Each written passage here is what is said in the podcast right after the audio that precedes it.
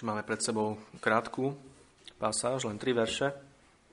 A Lukáš v nich obracia našu pozornosť od Simeona a jeho nádherného chválospevu k Anne, zbožnej žene vo vysokom veku, ktorá tiež v duchu, podobne ako Simeon, prichádza do chrámu a jej oči vidia toho, ktorého túžili vidieť generácie a generácie veriacich, ktorí ju predišli do slávy bez toho, že by sa im tejto veľkej milosti dostalo ktoré sa dostalo práve, práve Anne.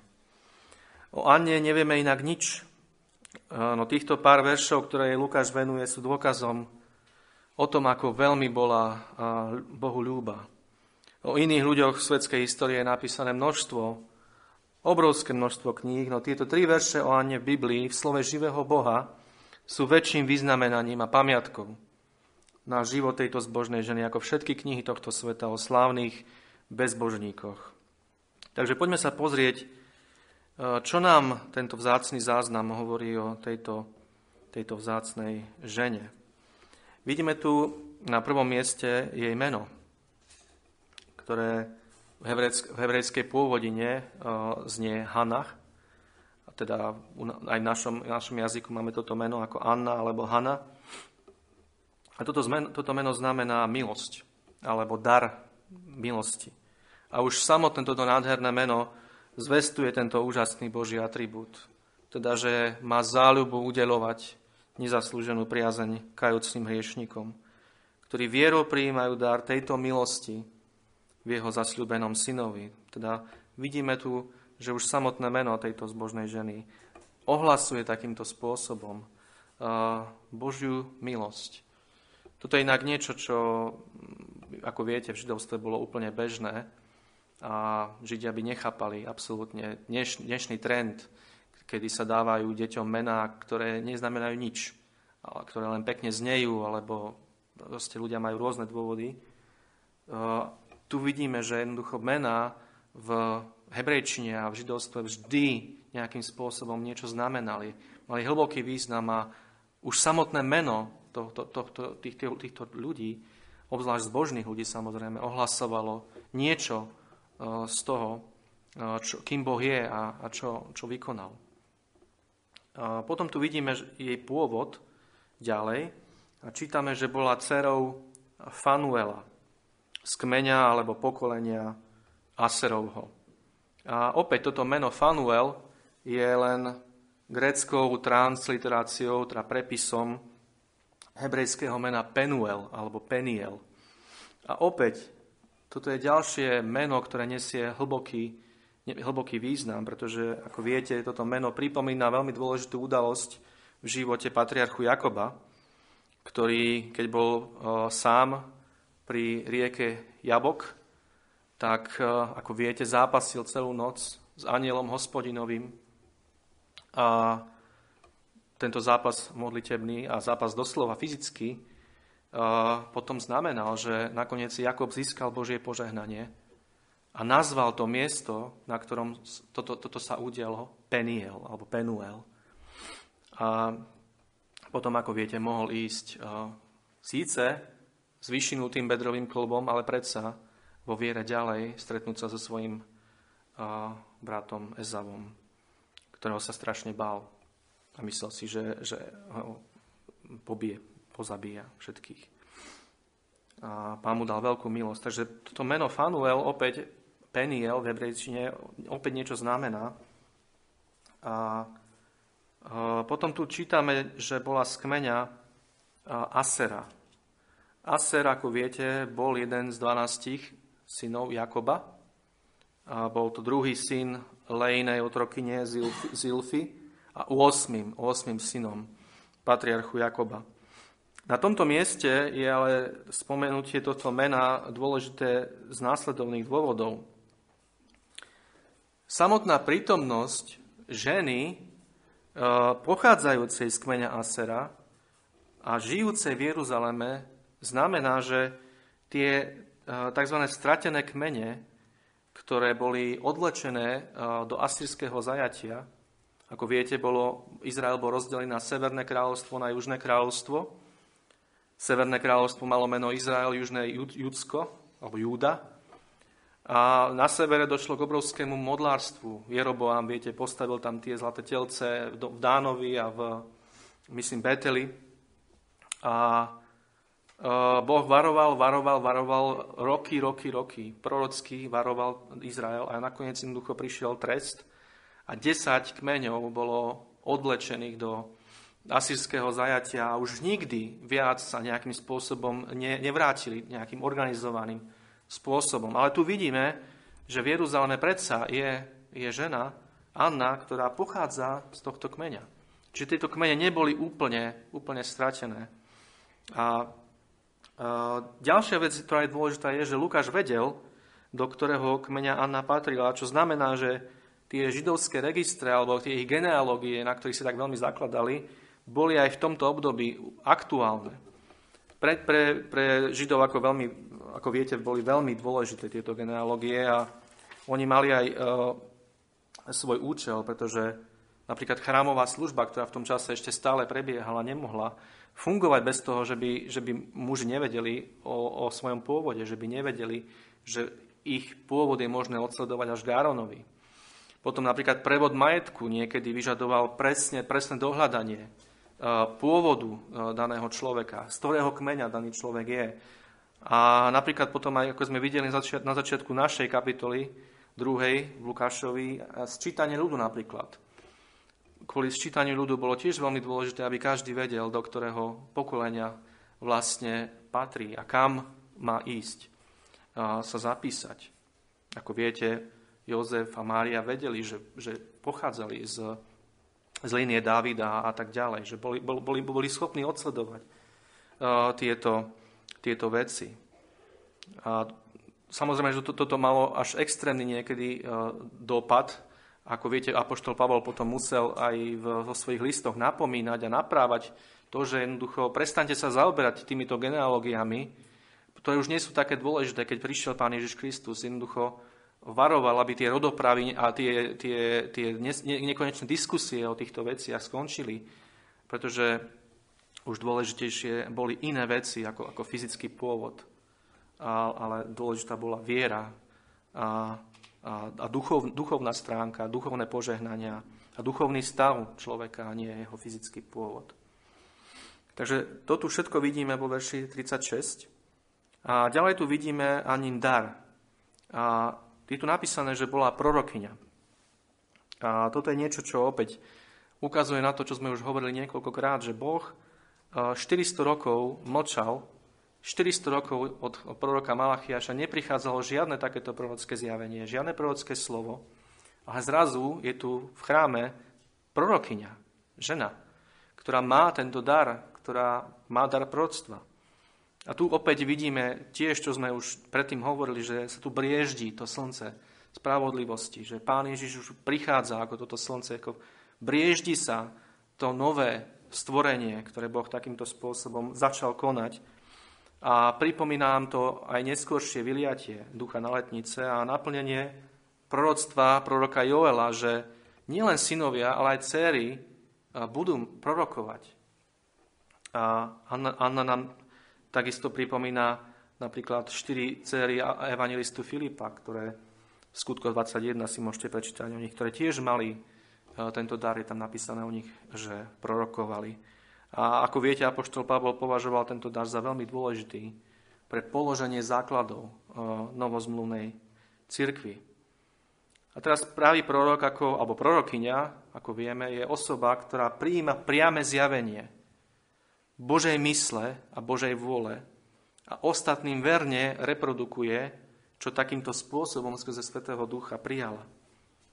Ako nám to nádherne zhrňa Apoštol Peter, ako viete, v, vo svojom druhom liste, prvej kapitole, vo veršoch 16 až 21, e, sa môžete vrácať pravidelne k tejto pasáži, lebo je veľmi dôležitá, kde Peter hovorí jednoznačne, že nikto toto nevyniesol sám zo seba, ale vždy boli títo ľudia títo svetí Boží ľudia vedení alebo nesení uh, Svetým duchom.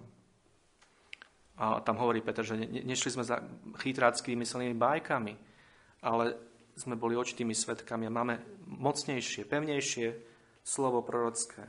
Takže takýto dar mala aj táto zbožná žena Anna. Potom tu vidíme Anin stav a jej vek.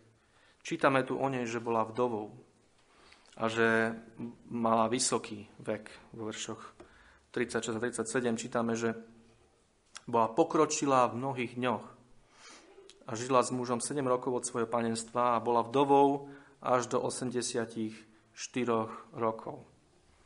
A táto pasáž je, je trošku taká problematická, pretože je možné ju čítať dvomi spôsobmi.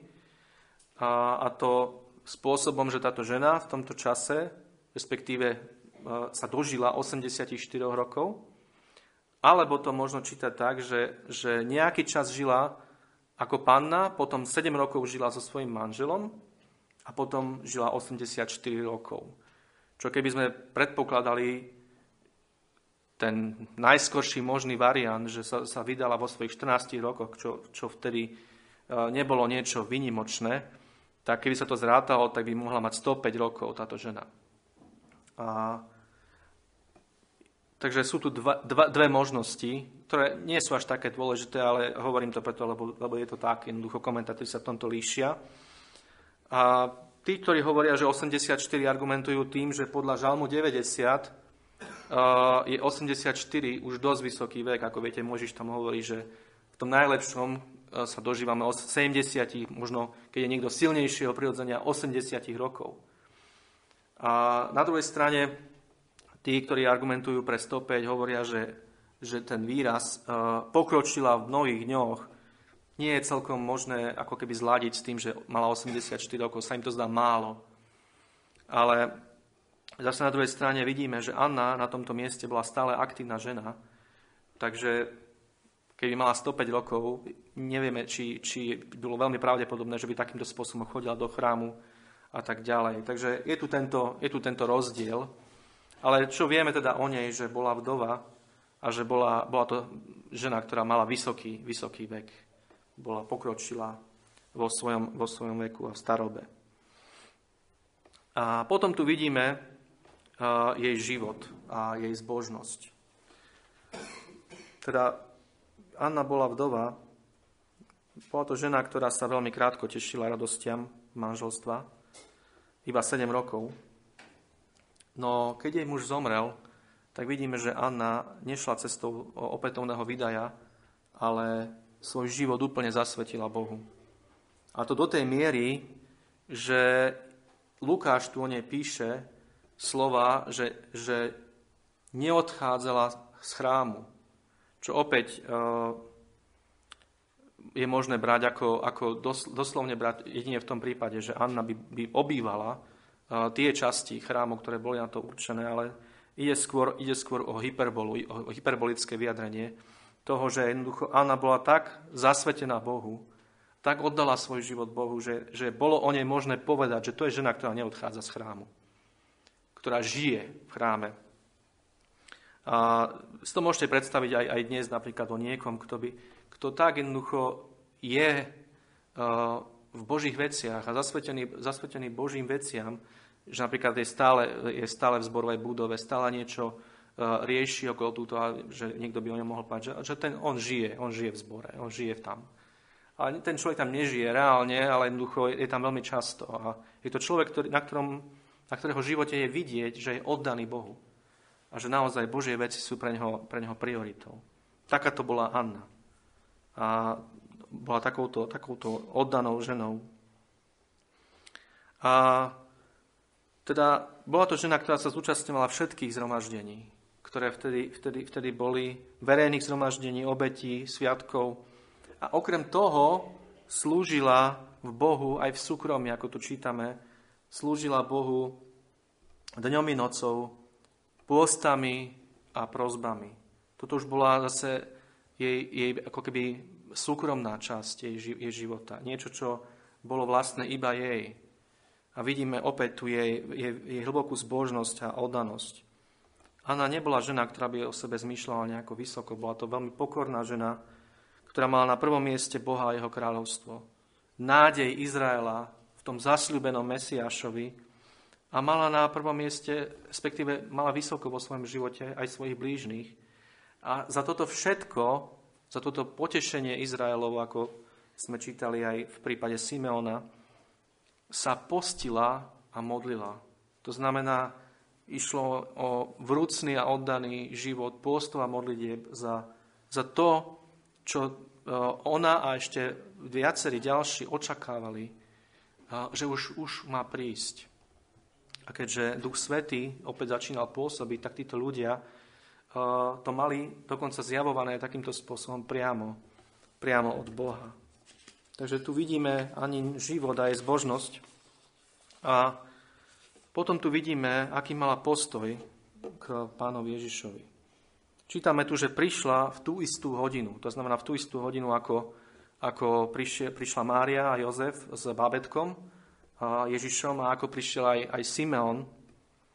A keď si to tak môžeme predstaviť, tak Anna možno bola na jednom z tých chrámových dvorov, možno na tom dvore žien a vidí Jozefa a Máriu s bábetkom a potom pozorne sleduje Simeona, ako berie pána Ježiša do svojho náručia a počúva jeho prorocký chválospev. Jasne počuje každé slovo, pretože prišla a potom sa pripojila už tejto rodine a nadobúda presvedčenie, že toto je v skutku ten Mesiáš, Spasiteľ, Kristus, ktorý bol zasľúbený toľké tisíc ročia.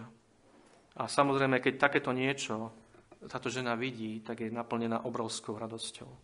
A, a okamžite čítame chváli Boha.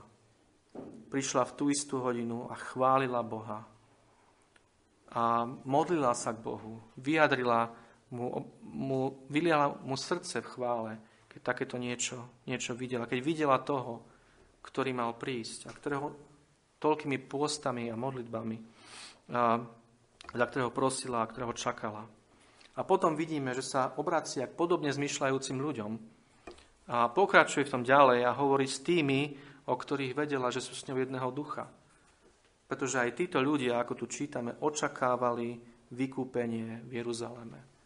Anna hovorí o tom dieťatku, o pánovi Ježišovi ďalej a povzbudzuje, posilňuje a potešuje ostatných a hovorí, ten, ktorého sme čakali, ten prišiel. A je to on. A toto vykúpenie v Jeruzaleme, tento výraz samozrejme hovorí o pánovi Ježišovi Kristovi. O tomto vykúpení prorocky hovoril Simeon vo verši 25, môžeme, ako, sme, ako sme hovorili, a predtým Zachariáš v prvej kapitole vo verši 68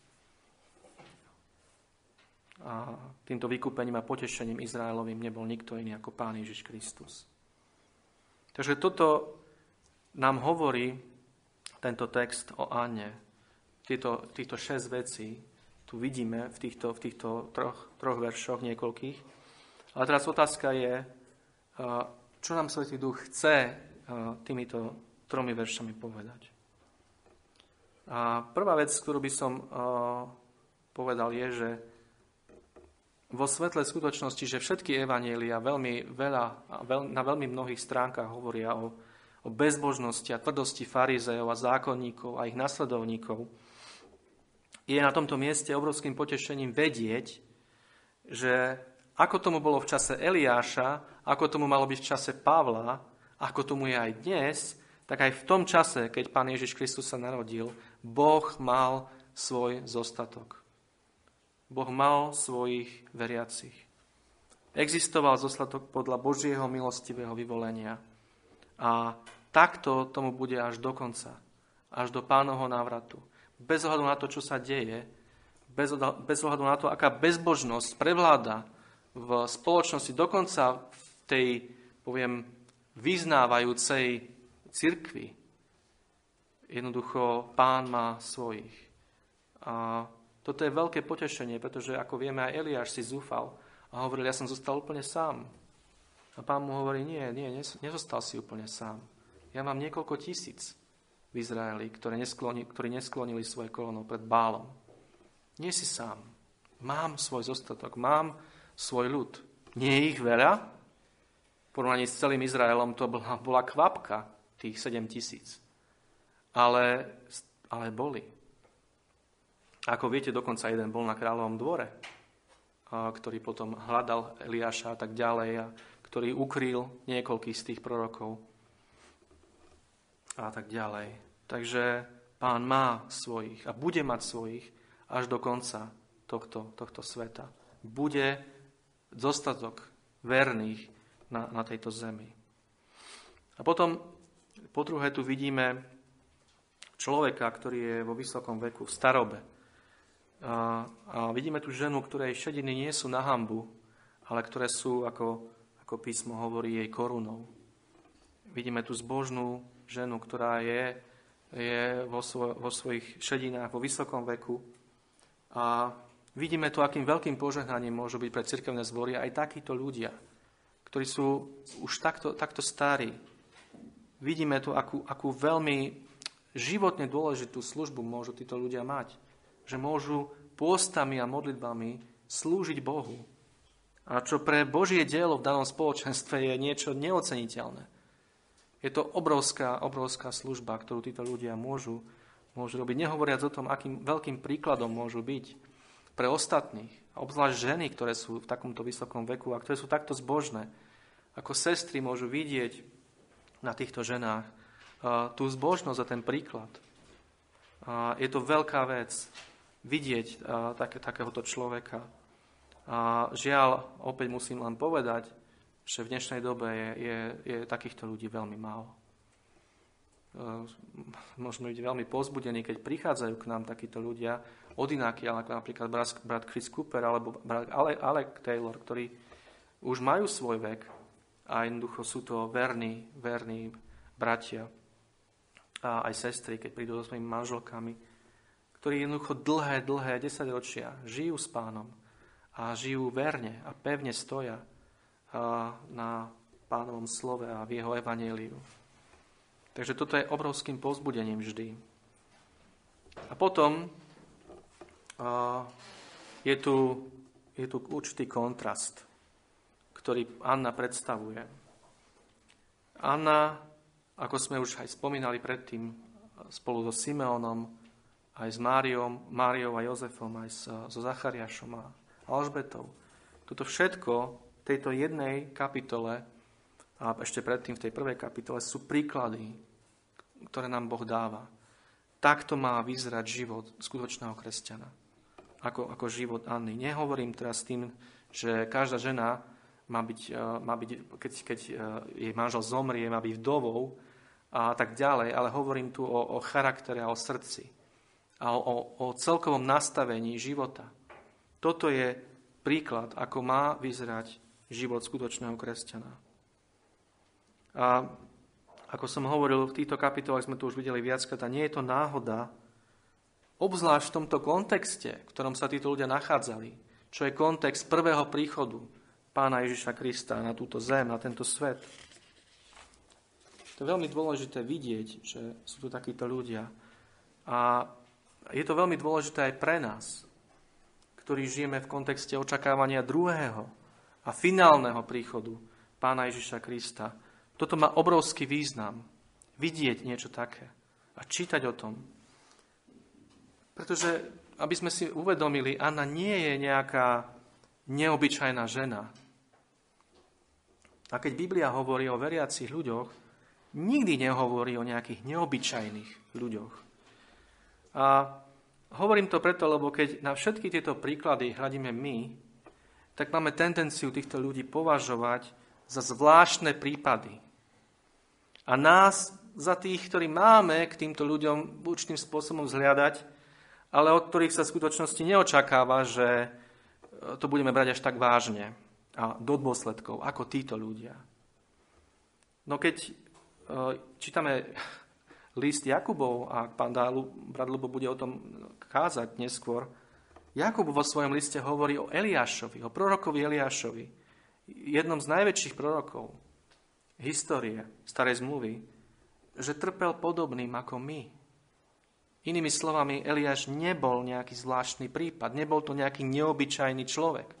Bol to obyčajný človek ako my. A Jakub tam ďalej povzbudzuje bratov a sestry, hovorí o trpezlivosti Jova, a, a hovorí o konci samotného pána Ježiša Krista. A myslí tam tým jeho, jeho človečenstvo, jeho, jeho, jeho ľudskosť. Máme hľadieť na to, aký bol koniec tej jeho viery a tej jeho poslušnosti A takto povzbudzuje bratov a sestry k tomu, aby vy máte byť takí. Buďte aj vy takí. A toto je niečo, čo nám Biblia neustále hovorí a neustále pred nás stavia a hovorí, títo ľudia sú obyčajní ľudia. A veľmi dobre viete, že rímsko-katolická církev práve rozlišuje medzi tzv. blahorečenými a kanonizovanými svetými a tými ostatnými. Tí prví boli podľa tohto učenia vo svojom živote tak nesmierne a eminentne svetí, že dokonca boli viac svetí, ako bolo treba na ich vstup do neba. A tak niečo z tej svetosti bolo možné odložiť do tzv. klenotnice zásluh a potom z tejto klenotnice zásluh je možné získať v podobe odpustkov za predpokladu splnenia určitých podmienok nejaké požehnania. Tieto zásluhy môžu byť pripísané nám. No napriek týmto odpustkom môžu tí ostatní, ktorí už nie sú takí eminentní, svetí, podľa tohto učenia v podstate zabudnúť na nebo a ostáva im nádejať sa na očistenie v očistci, čo je stále ale skvelé v porovnaní s peklom. A toto všetko samozrejme sú absurdné a ohavné herezie a nie divu, že Luther nazval túto církev bytunkom duši. No ak si myslíte, že evangelikálne kresťanstvo je na tom úplne inak, tak sa milíte. Milíte. Poslednej dobe, obzvlášť e, v posledných 100 rokoch, možno 150 rokoch, došlo k zásadne zníženému pohľadu na písmo. K zásadne zníženému pohľadu na Boha. K zásadne zníženému pohľadu na hriech. A z dôvodu čas väčšej lásky k svetu a z dôvodu riedenia Evanelia, ale najmä z dôvodu čas väčšieho pohrdania tým, čo z Evanelia vyplýva. To znamená posvetenie, ovocie života pravej viery, čo je nevyhnutné ovocie skutočného znovuzrodenia, tak kvôli tomuto všetkému sa aj v evangelikálnom kresťanstve vytvoril rozdiel medzi tzv. duchovnými kresťanmi a telesnými kresťanmi. Ako viete, pred týždňom brat Chris, keď tu bol, tak učil o kresťanoch, ktorí budú zachránení len cez oheň. A bratia a sestry, táto pasáž, o ktorej hovoril, nie je v písme uvedená ako príklad. A nie je v písme uvedená ani ako zasľúbenie, ale ako obrovské varovanie. Ako príklad máme v písme ľudí ako Anna. A ak sa vo svojom kresťanskom živote spoliehaš na to, že nejako prelezieš do neba cez oheň, si na veľmi, veľmi tenkom ľade. A nie je veľký rozdiel medzi tebou a katolíkom, ktorý sa nádeja na očistec. Toto učenie o duchovných a telesných kresťanoch nie je biblické učenie. V nebi nebudú žiadni telesní kresťania. Telesný kresťan je niečo ako drevené želiesko alebo hranatý kruh. Ale opäť, ja tu nehovorím o nejakom perfekcionizme ale o srdci a živote premenenom Božou milosťou. A o dokonalosti života v zmysle konzistentnosti. Tak konzistentného chodenia v posvetení, ako sme predtým chodili konzistentne v hriechu. O tomto hovorím. A o tomto hovorí aj Božie slovo. A o tomto nám Boh hovorí aj v prípade Anny, keď tam ju takýmto spôsobom stavia pred oči. Možno si niekto položil otázku, prečo bolo prvé čítanie zo zjavenia. A prečo práve Tiatíry a prečo práve tie veci, ktoré tam, ktoré tam boli napísané. Ale práve v týchto dvoch dnešných čítaniach je vidieť tento kontrast, o ktorom tu hovorím. Pretože v týchto oboch čítaniach sa vyskytuje slovo prorokyňa. Prorokyňa a toto slovo sa vyskytuje iba v týchto dvoch textoch. Nikde inde v Novej zmluve nie je napísané toto slovo. Toto slovo prorokyňa je tu stiahnuté v jednom čítaní na Annu a v druhom čítaní na tú ženu v zbore v Tiatyroch. A my sme dnes hovorili o prorokyni Anne, no aká bola táto druhá prorokyňa, ktorá mimochodom bola členkou cirkevného zboru pána Ježiša Krista. Bola to žena s kresťanskou fasadou, ktorá, ako čítame v tom, v tom čítaní, o sebe hovorila, že je prorokyňa. O Anne toto hovorí Svetý Duch, že je prorokyňa. Anna nepotrebovala o sebe hovoriť, že je prorokyňa, hovoril za ňu jej život, jej viera a jej zbožnosť, dobré ovocie, po ktorom ju bolo možné poznať. No táto žena v Tiatyroch bola pyšná. Sama o sebe rozhlasovala, že má priame zjavenia od pána, no čo o, čo o nej pán hovorí? Pán hovorí a volajú Jezábel. Duchovne ju pripodobňuje k Achabovej manželke, ktorá obetovala démonov, démonom a ktorá vraždila skutočných božích prorokov. A táto žena bola v cirkvi.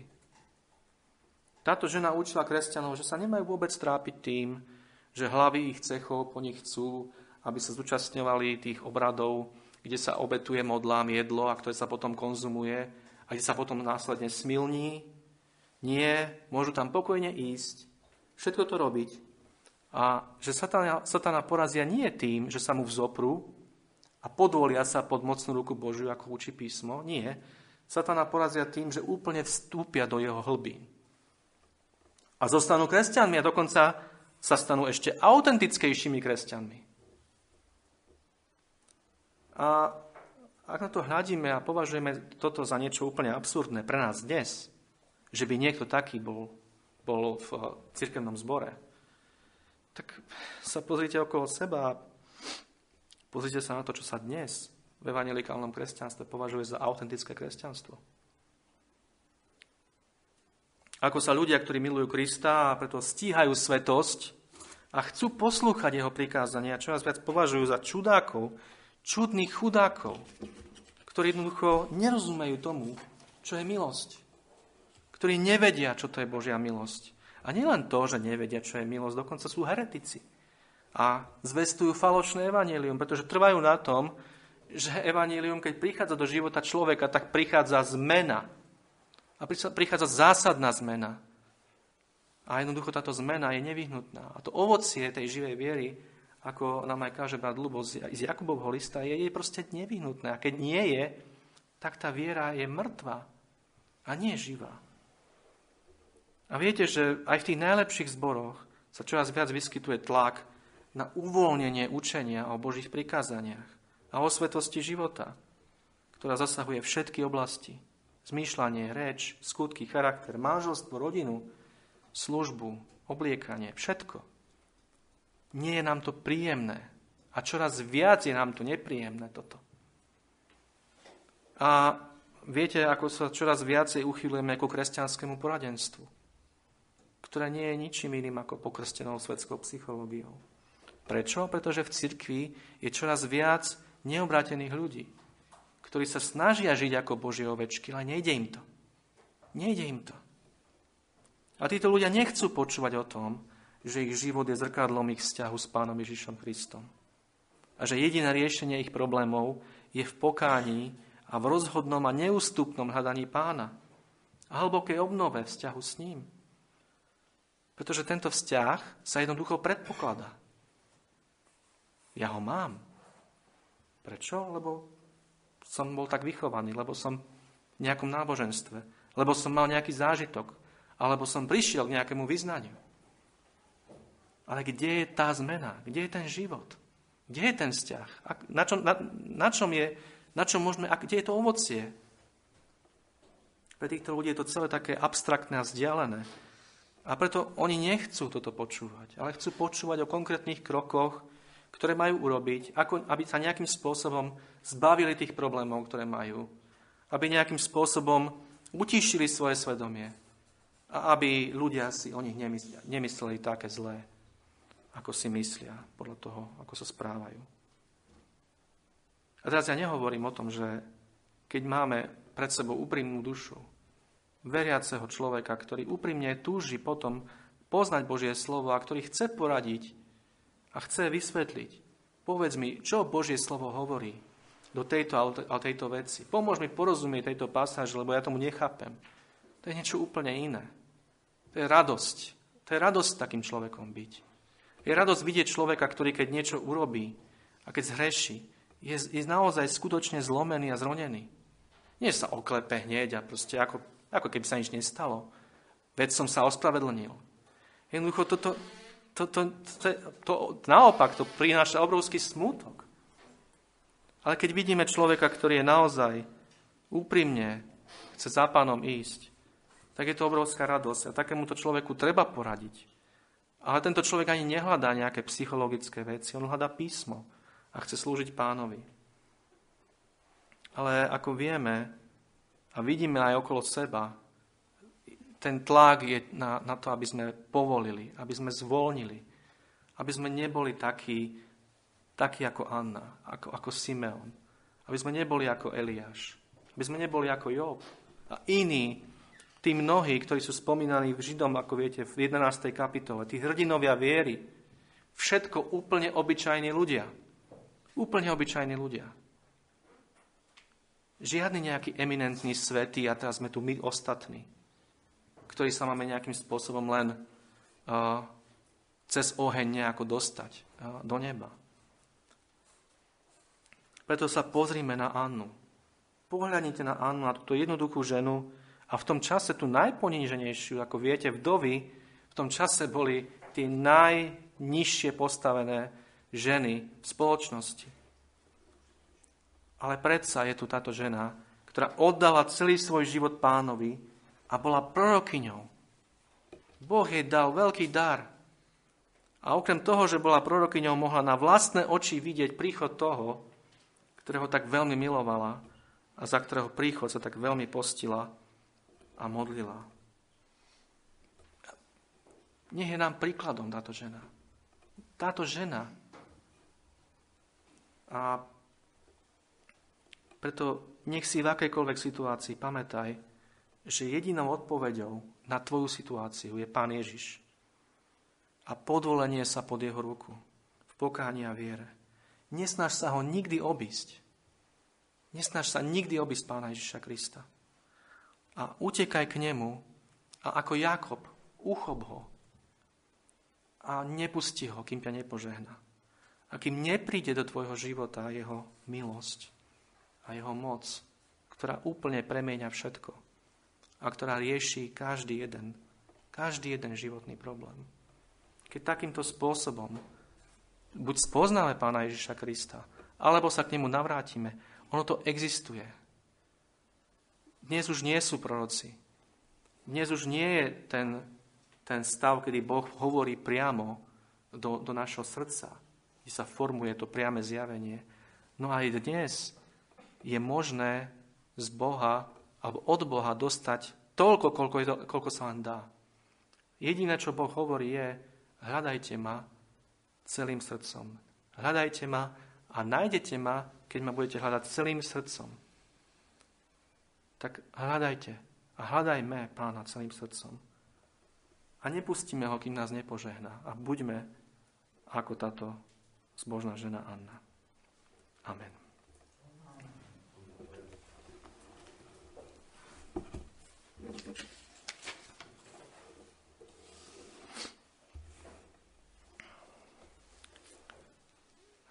Náš drahý Pane, ďakujeme Ti za Tvoje slovo. A Pane, ďakujeme Ti za to, že Ty pred nami nič neskrývaš. Že si k nám úplne otvorený. Ďakujeme, Pane, za to, že nám hovoríš veci, ktoré sú veci obrovskej radosti, požehnania, posilnenia, povzbudenia, a ďakujeme, Pane, za to, že Tvoje slovo obsahuje aj veľké varovania.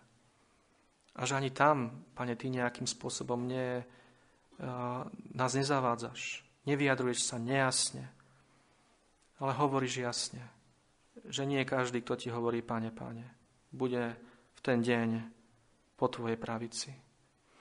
A preto ťa, Pane, prosíme, aby, aby sme uh, nehľadali v písme miesta, ktoré sú nejasné a ktoré hovoria o, o, o takom nejakom, o nejakej nádeji, ktorá je pre tých, ktorí, ktorí rozmýšľajú, ako, ako blízko by mohli byť k tomuto svetu a ešte stále sa volať kresťanmi. Ale, Pane, prosíme ťa, aby sme stáli na jasných, jasných príkladoch a jasných zasľúbeniach Tvojho slova, ako aj na úplne jasných varovaniach. A aby sme boli tí, ktorí ťa hľadajú a ktorí naozaj vo vrúcných a hlbokých modlitbách na teba čakajú a ktorí sa neuspokoja, kým ťa nenájdu A kým neprídeš do jednotlivých situácií a vecí, ktoré sú v našich životoch. A kým Ty, Pane, neprinesieš riešenie. Pane, prosíme ťa, obzvlášť v tejto dobe a v tomto svete. Kým sme uh, v týchto telách a kým, Pane, čakáme na Tvoj príchod, ako čakala Anna a tí, ktorí očakávali vykúpenie v Jeruzaleme. Pane, prosíme, buď s nami a pomôž nám byť takýmito ľuďmi. Aby, ak Ty, Pane, dáš, a už je blízko ten čas, aby sme my mohli byť tí, ktorí ťa uvidíme a ktorí ťa uvidíme s radosťou a plesaním, ktorí sa vtedy spriamime a, a budeme očakávať to, že si nás zoberieš k sebe. A nebudeme utekať ako tí ostatní a skrývať sa do skal a báť sa, aby na nás neprišiel hnev baránkov. Pane, prosíme ťa veľmi o Tvoju milosť. Konaj svojim svetým duchom a svojim slovom v nás. Prosíme ťa, Pane, veľmi, aby naše životy ti robili radosť a aby sme mohli vidieť mnohé tieto požehnania, ako ich mohla vidieť Anna. Amen.